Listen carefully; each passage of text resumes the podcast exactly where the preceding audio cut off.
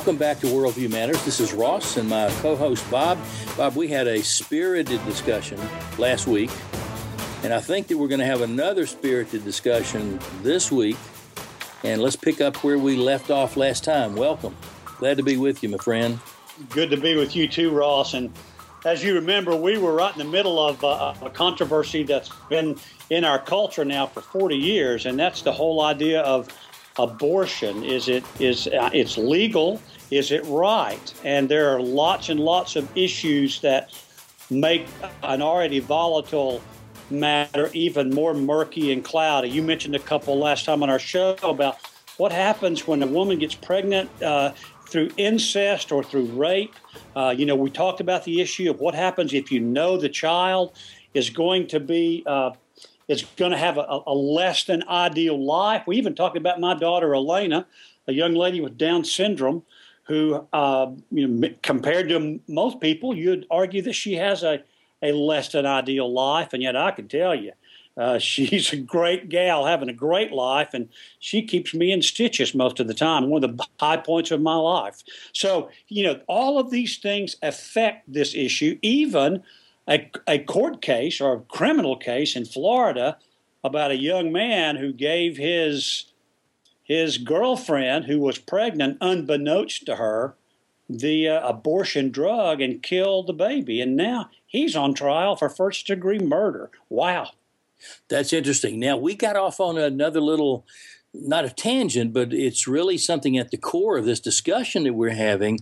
When you mentioned the people going into the World Trade Center, who's to say that they're right? Who's to say that they're wrong? Because they had a worldview that says this is what we ought to do. Our worldview is different from that, and we say that they're wrong. So now the question becomes what's the framework through which we make this kind of decision?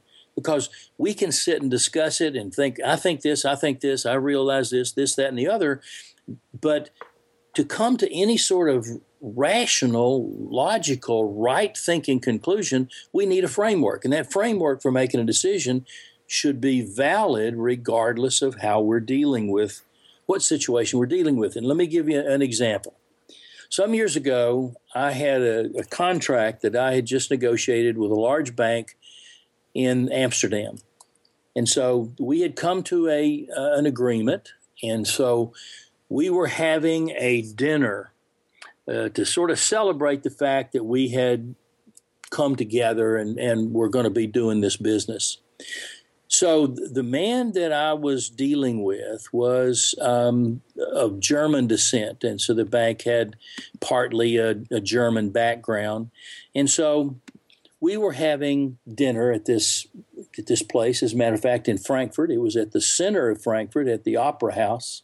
If anyone knows Frankfurt, so we were having this discussion, and I asked him. He had told me that he was a Christian before. Well, I was looking forward to a great discussion that evening. So I asked him a little bit more about his faith, and come to find out, he really was not a Christian. So I said, and th- this is where I went out on a limb. I said, well, now let me ask you this. If you believe that there is no absolute truth, which was the question that I asked him, how do you say that Hitler was wrong? Now, bear in mind, I'm sitting in the middle of Germany with a man who has lived his whole life in Germany, talking about something that is absolutely the anathema of what Germans want to talk about today because there's a separation between Germans and Nazis. Nazis were a part of the German culture who believed a certain thing, but not all Germans were Nazis. And not all Nazis were Germans, interestingly enough. But he exploded I thought, man, this contract's going to go, and he's going to throw the table at me. And we had a very, very spirited discussion. We we have done business for a long time since then. Uh, every time I go into Europe, I find out where he is so we could have dinner. But that was the discussion we had. And if you have no rational way to make a decision, and if truth is not absolute, if God doesn't have a way that He thinks about this particular situation and all others, then Hitler could have been right. Saddam Hussein could have been right. The people who flew into the Trade Center could have been right. Well, I I think you're right on point. I think that that is the issue, and it and it directly affects whether or not we think an unborn child in a mother's womb is a human or not a human. Uh, it's interesting that the Germans, whether they were Nazis or German nationalists, they tolerated. They may not have been actively advocating the annihilation of the Jews and the Gypsies and other sub Slavic races, but they certainly tolerated it and they went along with the Nazi definition that these sub races were subhuman, which justified the gas chambers of Treblinka and, and Dachau and all the other places. And and you're exactly right, Ross. By by whose definition do we determine is something right or wrong? And or is someone alive or not alive? Are they human or non-human? What's interesting to me is that um, going back to the issue of abortion, that one of almost everybody recognizes that early, early, early on in the pregnancy, that um, medical science has been able to prove, even at 40 days, 21 days, that a baby's heart is beating, that their brain waves can be read by an EEG, uh, that those all these evidences that at the other end of life still determine viability of life. Spontaneous heart rhythm and presence of brain waves determine whether someone is alive at the end of their life. In fact, we can't take them off life support uh, unless they have some kind of a will uh, stipulation if those evidences are present. But with an unborn child, we can. So it's back to your point. What is a definition of human? What's the definition of being alive? All these things are factors, and they relate to our worldview. That brings up the Schiavo case, Bob, that we had talked about uh, a number of shows ago. So you have all these matters that really concentrate on worldview and the seeking of truth and the question is is there a truth that we're trying to deal with here in making these decisions? Or are we making them out of our own emotional view? Or is there a framework for which we decide these things? Uh, and these are the issues of life. I mean, the, how long has this issue of de- abortion been discussed? It goes back before Roe v. Wade. And since Roe v. Wade, obviously it's been a hotbed. And then you have all of these pills, the morning after pill, the you know two day pill, you know contraception really started, which was the the daily taking of a pill to prevent abortion. The question is, is that abortive? I mean, to prevent conception. And the question is, is that abortive? Because and obviously there was something called the IUD, which many say was an abortive process in in and of itself because it that the egg was fertilized and then the IUD prevented it from going past that that fertilization or conception. So we've got a lot of very sticky issues that relate to this issue of abortion. We do, Ross, and, and many of these things are so delicate that you almost get to the place where you're beginning to split hairs at, at, at these points. But if I could just for a second, for our benefit.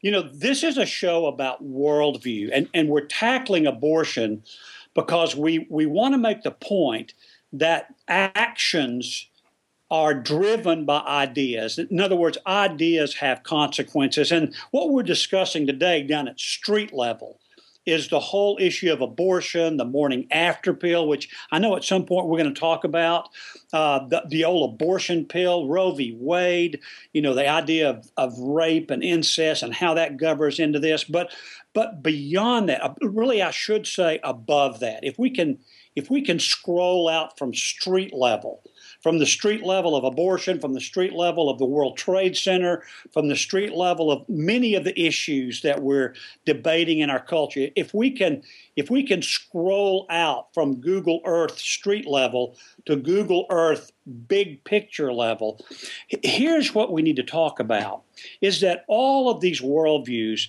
have some kind of of orthodoxy that supports them. There's some kind of ideology.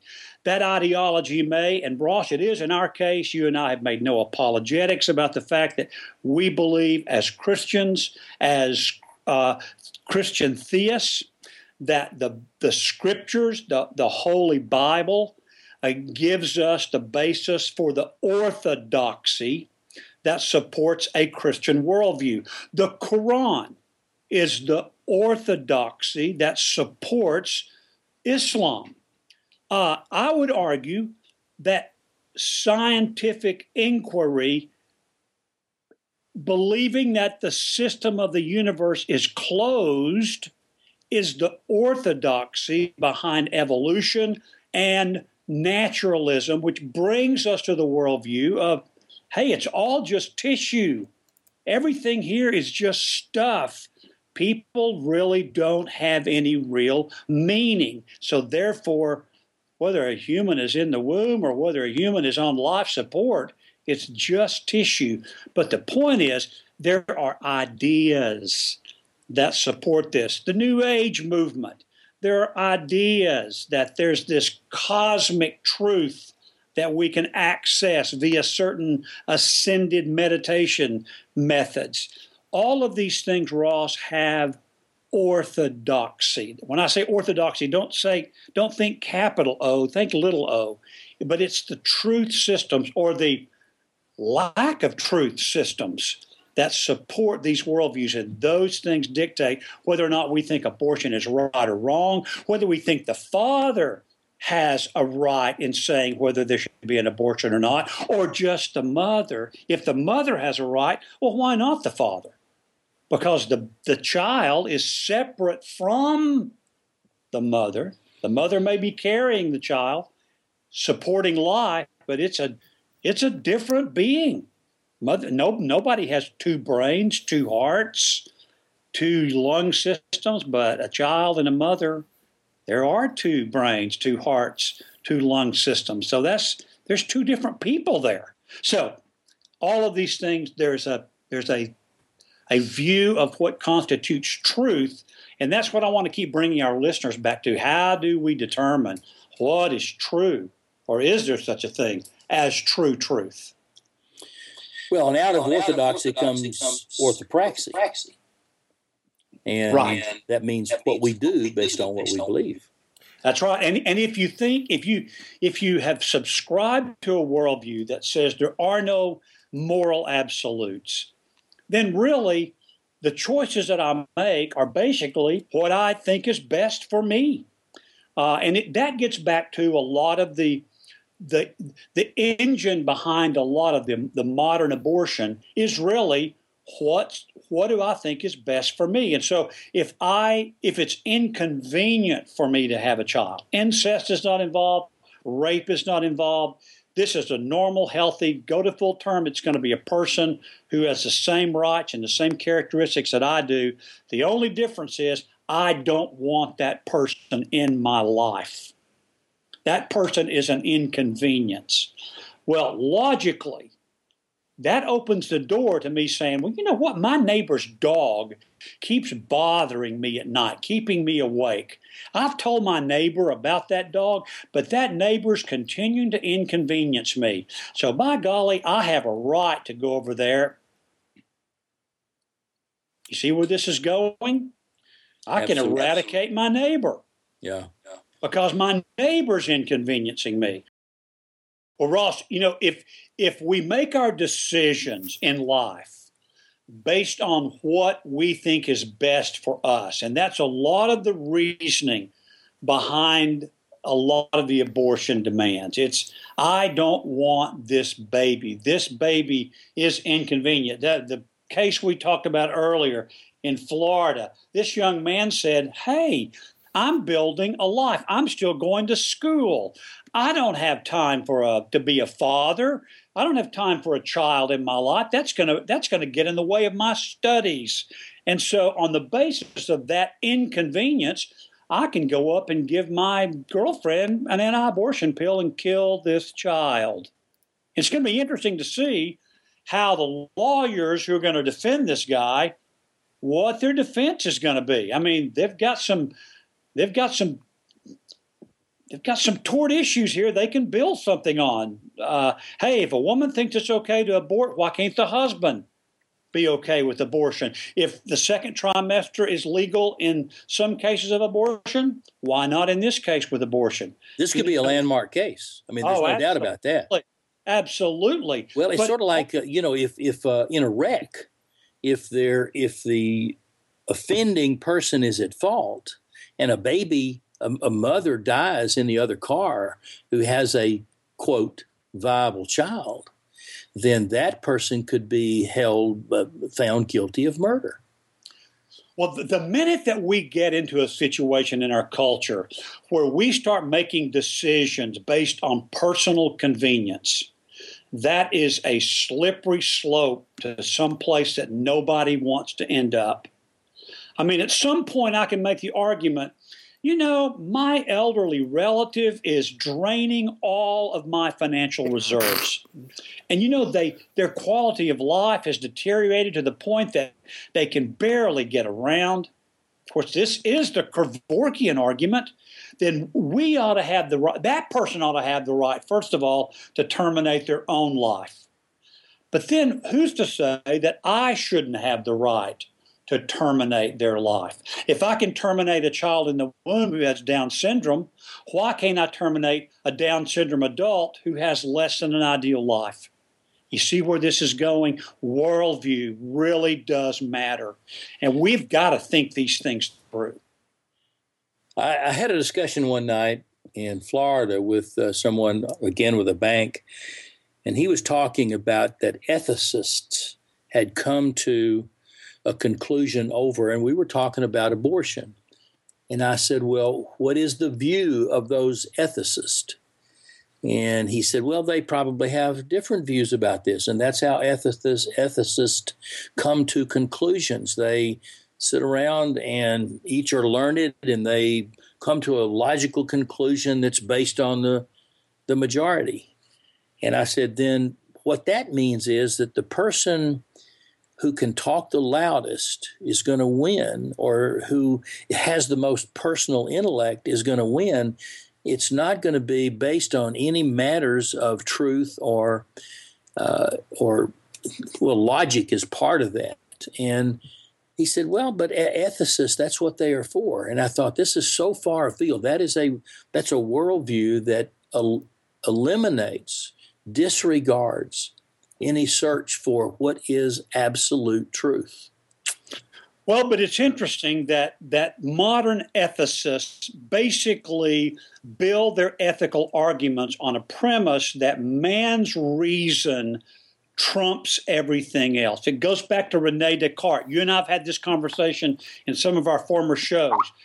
Prior to the Enlightenment, Rene Descartes, who was a Christian, by the way, ironically, uh, said, I think, therefore I am.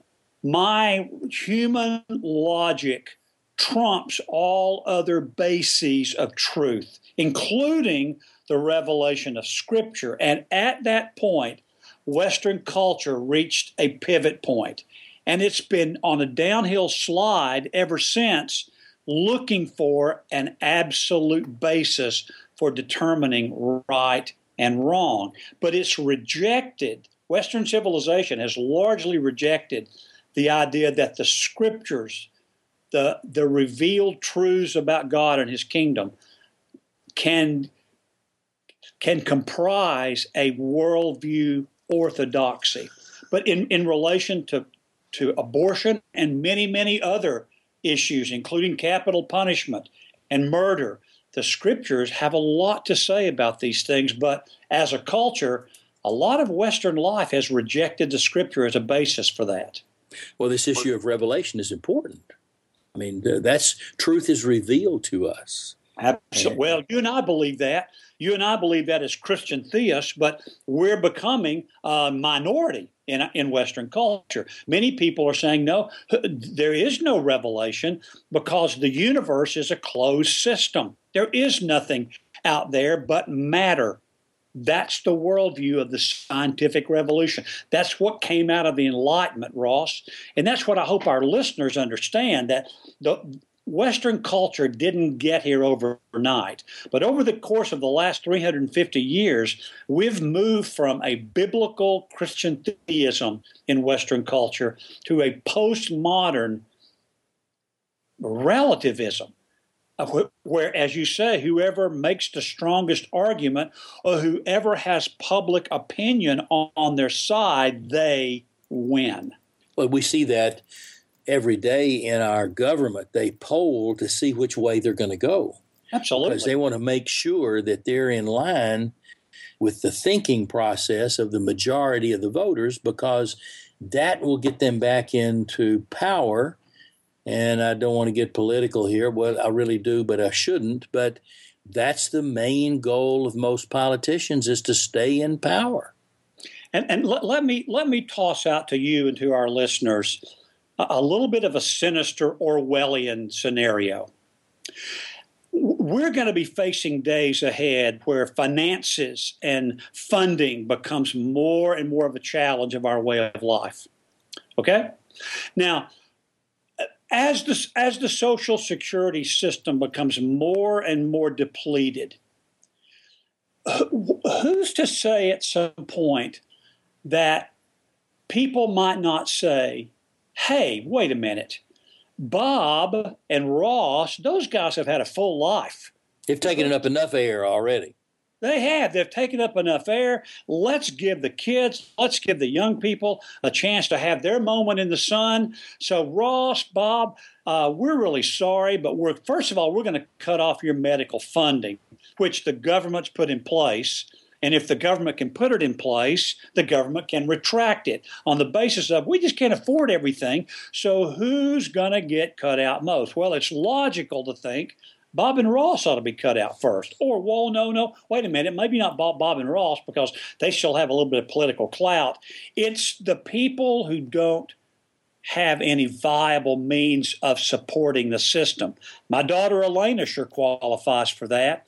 And so the people with Down syndrome, the people with spina bifida, the people with uh, cerebral palsy, you, you see where this is going. So, suddenly you have some kind of a litmus test for being able to say who gets the funding, who doesn't. And then you're one step away from saying, you know, it's just time to pull the plug on some of these people.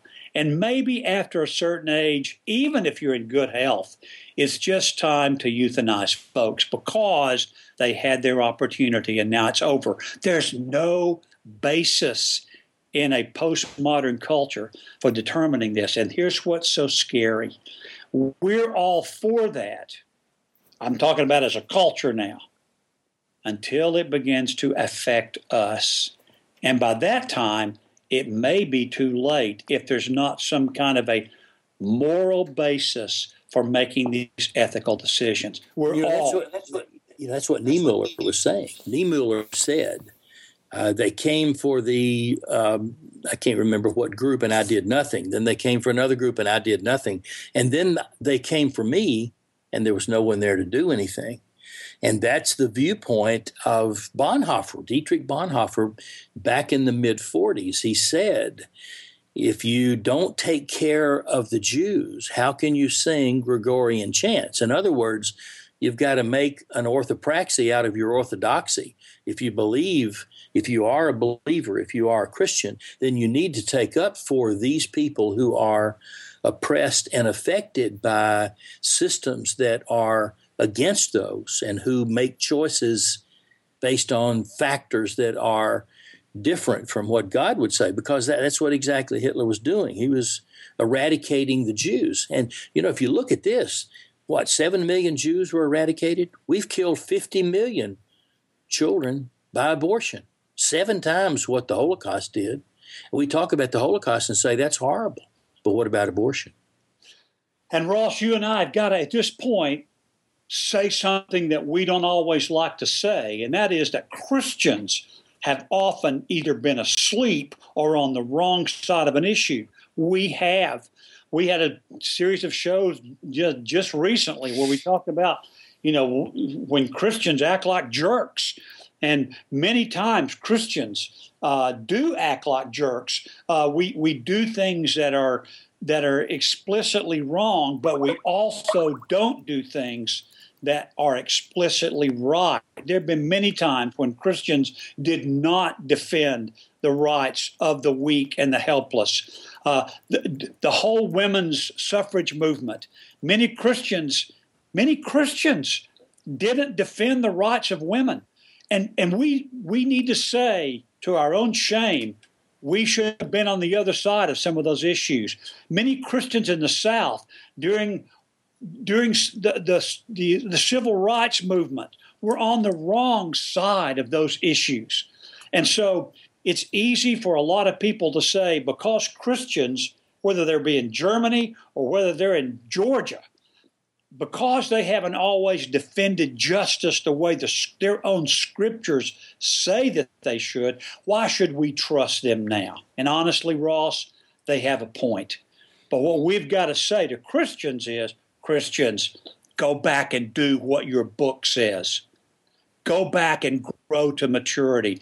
Be like Christ. Go back and do what your Savior says. And if you don't, shame on you. You're not living up to your worldview. Right. Well, we certainly have to look in the mirror when we when we make these comments. Uh, we're we're stepping out. We're saying things that are on the edge. Uh, this is the clash of worldviews that we're talking about. We're taking a position. We'd love to have anyone challenge what we are talking about or saying. Matter of fact, that's uh, that's part of this kind of debate. But we'd love to have those discussions. We'll treat you with kindness. We we possibly will not agree. I'm sure we'll find points where we do agree. We may find points where we do not agree, but we will would love to have that uh, interaction uh, with anyone who would love to challenge what we're saying or agree with us. We may have some points that could be made that we're missing. Certainly, uh, two boys from Tennessee would have a hard time having a corner on the on intellect. Correct? Well, you know, well, I know our time just about up today, Ross, but I do want to get us back to one thing we were making a few minutes ago, and that is that so many of the laws that are on the books today whether they be about abortion or anything else. Many of those laws are based on what is best for me. What's best for me or or a group of people that I can muster together and uh, get to vote with me. And so we're losing we're losing our basis for law. Uh, you know, the, the Western civilization really reached a pivot point when law was no longer determined by the king, but the king was held accountable to the law. It went from rex lex to lex rex. And th- that worldview shift was largely because Christians in the culture made an argument that there were absolutes revealed in Scripture. We still have in place a, a system of jurisprudence that's based on the fact that law is based on absolute. But Ross, that's changing. Roe v. Wade, uh, in my opinion, was one of the landmark cases said if it's if it's inconvenient for someone, we can change the law and put other people who have lesser rights in jeopardy. We did it with the Dred Scott decision in 1857. Hitler did it with the Jews and the Gypsies and others. And all thinking people everywhere need to be on guard. Our hackles should go up when we hear people saying, I have a right to my convenience. I, I don't want this baby because I have a right to finish my education. I don't want this Jew in my life because they're controlling the financial reserves in our community. Whoa, that we do our whole society, we do ourselves, and we dishonor God when we allow ourselves to think that way. Worldview does matter. It does. Absolutely. This is a great place to not bring this to a conclusion, but bring this to a pause because we want to talk about these issues more in the days ahead.